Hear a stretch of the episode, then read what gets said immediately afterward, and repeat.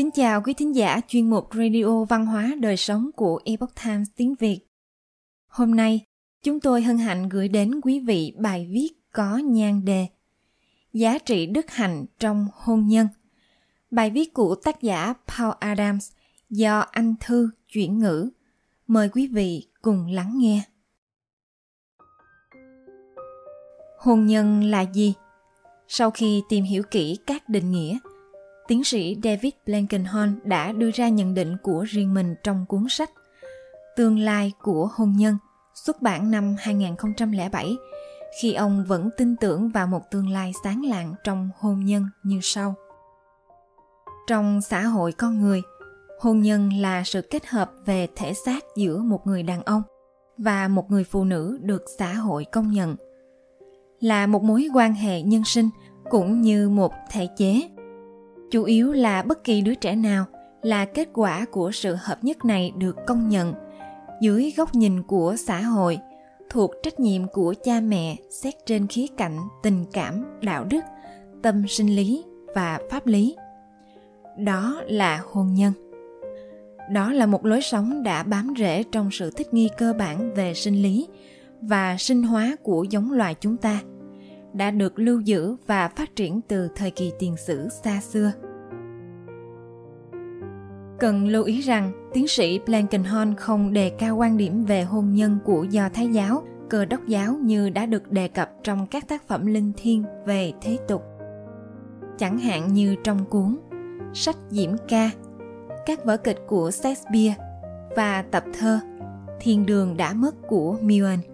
Các tác phẩm đã tôn vinh niềm hạnh phúc khi người nam và nữ thuộc về nhau, những vũ điệu lứa đôi hân hoan, chứ không phải là sự khinh thường, chán ghét dành cho nhau. Blankenhorn chỉ đơn giản là chỉ ra những yếu tố cơ bản của hôn nhân, không chỉ trong nền tảng đạo đức của do thái giáo, cơ đốc giáo, mà còn là những điều được hệ thống hóa trong các điều luật pháp lý đầu tiên, được biết đến và đã được tiếp nhận khắp nơi trong 5.000 năm qua nhưng hiện giờ đã không còn được thực hành. Cuộc cách mạng tình dục trong những năm 1960 cùng với sự xuất hiện của thuốc tránh thai, văn hóa phẩm đồi trụy và sự bình thường hóa quan hệ tình dục trong và ngoài hôn nhân đã phá vỡ mối liên kết cơ bản trong định nghĩa của tiến sĩ Blankenhorn, cũng như xóa nhòa mọi khái niệm về việc hai giới tính được sinh ra để dành cho nhau. Thành thân và cùng nhau sinh con và nuôi dạy con cái. Cùng nhau cam kết có trách nhiệm với nhau và với con cái.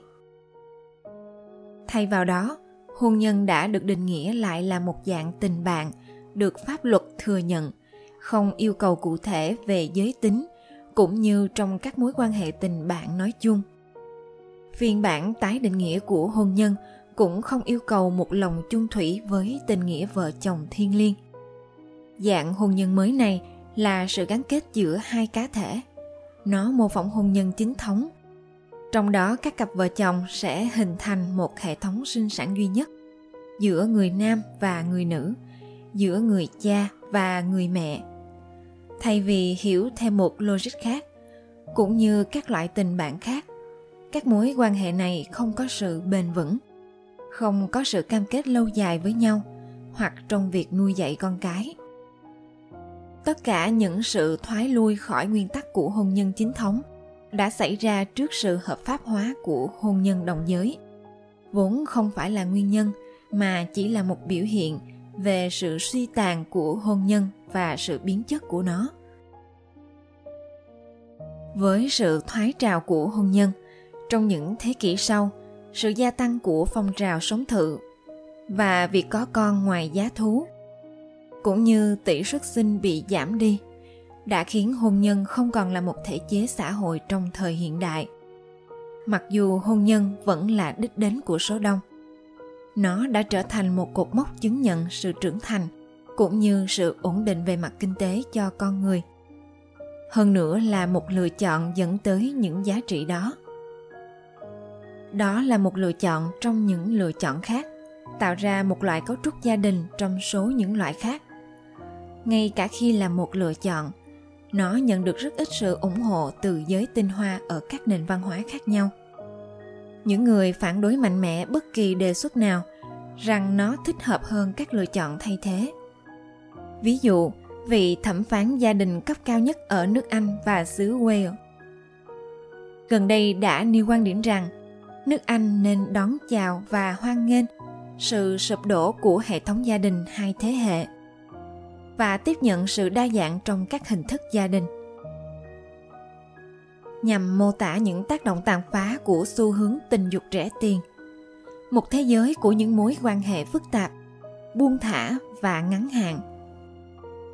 Nhà xã hội học Matt Regner nhấn mạnh rằng, con đường dẫn đến hôn nhân vẫn là mục tiêu của đại đa số, đang được tạo dựng bởi những năm tháng lâu dài và những mối quan hệ thất bại hơn trong quá khứ những cấu trúc, câu chuyện và nghi lễ quen thuộc một thời về chuyện tình cảm và hôn nhân, chuyện hẹn hò yêu đương. Nên kết hôn với người như thế nào, tại sao và khi nào, hầu hết đã sụp đổ. Chỉ còn lại phổ biến trong các phân nhóm và ngày càng khó tồn tại. Tiến sĩ Mark Greners viết năm 2017 trong cuốn sách Tình dục rẻ tiền sự thay đổi của con người, hôn nhân và chế độ một vợ một chồng. Giá trị đức hạnh trong hôn nhân. Liệu những giá trị bền vững của hôn nhân có còn mang tính khả thi ngày nay? Thậm chí dù chỉ là một sự lựa chọn, ngay cả trong các nhóm phụ, hôn nhân dựa trên giá trị của những đức hạnh, điển hình như sự tự chủ hoặc kiểm soát được các ham muốn và cám dỗ cá nhân thay vì quy phục chúng. Nó phụ thuộc vào sự cẩn trọng và óc phán đoán thực tế. Trong sự công bằng và lòng chung thủy khi ta đặt niềm tin vào những lời hứa hẹn và sự cam kết của đối phương. Đó là những đức tính cá nhân. Nhưng chúng ta đang sống trong một môi trường sinh thái đạo đức, nơi luật pháp, thể chế văn hóa văn hóa đại chúng, vân vân, có thể hoặc giúp con người trau dồi và thực hành những đức tính cần thiết cho hôn nhân, hoặc làm thoái hóa khả năng cư xử có đạo đức của chúng ta. Tôi sống ở một thị trấn nhỏ nơi mà hôn nhân và những giá trị cần thiết của hôn nhân được đề cao. Nơi đây cũng tọa lạc một trường cao đẳng công giáo chính thống với những luật lệ nghiêm khắc về việc sinh viên đến thăm nhau trong ký túc xá và việc nam nữ sống chung với nhau tại đây hoàn toàn không được phép phong trào tuần lễ không tình dục cũng được phổ biến. Việc có các hành vi thân mật trước hôn nhân không được bình thường hóa. Thay vào đó, sinh viên tổ chức tuần lễ tình yêu hàng năm và tại đây không có máy bán bao cao su. Tuy vậy, các hoạt động cộng đồng giữa sinh viên vẫn luôn diễn ra sôi nổi. Có thể thấy, nơi đây hoàn toàn khác biệt so với những ngôi trường thông thường. Nơi hàng nghìn thanh niên, dưới danh nghĩa sinh viên ở chung với nhau và ít hoặc không tiếp xúc với người lớn trẻ em người già các sinh viên cảm thông giúp đỡ nhau và hình thành các mạng lưới chăm sóc và trách nhiệm những hội học sinh được thành lập như Anscombe Society, nơi mà cũng giống như tại các trường Princeton, Stanford, Harvard và các nơi khác. Nghiên cứu về tác động của cuộc cách mạng tình dục đối với đạo đức tình dục, hôn nhân và gia đình. Các sinh viên nữ tại Eva Maria cũng thành lập một nhóm nữ quyền chính thống nhằm nghiên cứu sự khác biệt giữa hai giới tính, tác động của cuộc cách mạng tình dục và cách để giúp mọi người theo đuổi tạo dựng những mối quan hệ tốt hơn. Giáo sứ Eva Maria cũng tổ chức các nhóm và chương trình cho các cặp vợ chồng, cho nam giới, cho các mục vụ và nhóm khác nhau. Cũng như ở các giáo sứ khác, các nhóm và hoạt động chính thống sẽ giúp đỡ những mạng lưới hỗ trợ và kiểm soát nhằm nuôi dưỡng, thúc đẩy những phẩm chất cần thiết cho một cuộc hôn nhân tốt đẹp. Ví dụ, giáo xứ Family of Pantani ở Colorado là nơi kết nối các cặp đôi vào các nhóm, nơi các hoạt động gắn kết thường diễn ra. Chẳng hạn như nhóm các quý ông gặp mặt hàng tuần để thưởng thức cà phê trước giờ làm việc và họ cũng đang lên kế hoạch cho việc học kinh thánh nhóm. Những hoạt động như vậy, dù mang tính nghi thức hay không, có thể là điều cần thiết cho một nền văn hóa hôn nhân lành mạnh.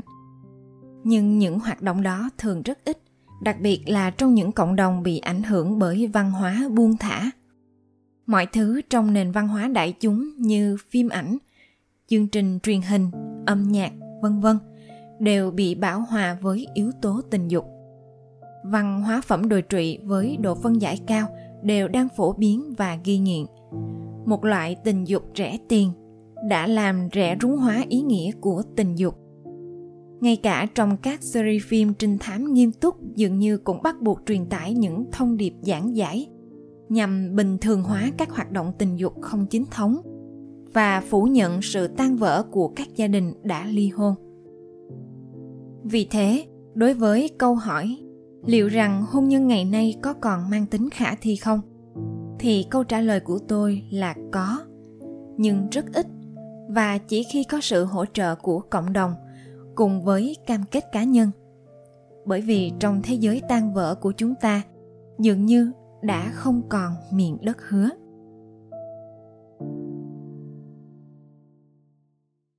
Quý thính giả thân mến chuyên mục radio văn hóa đời sống của epoch times tiếng việt đến đây là hết để đọc các bài viết khác của chúng tôi quý vị có thể truy cập vào trang web e itviet com Cảm ơn quý vị đã lắng nghe, quan tâm và đăng ký kênh.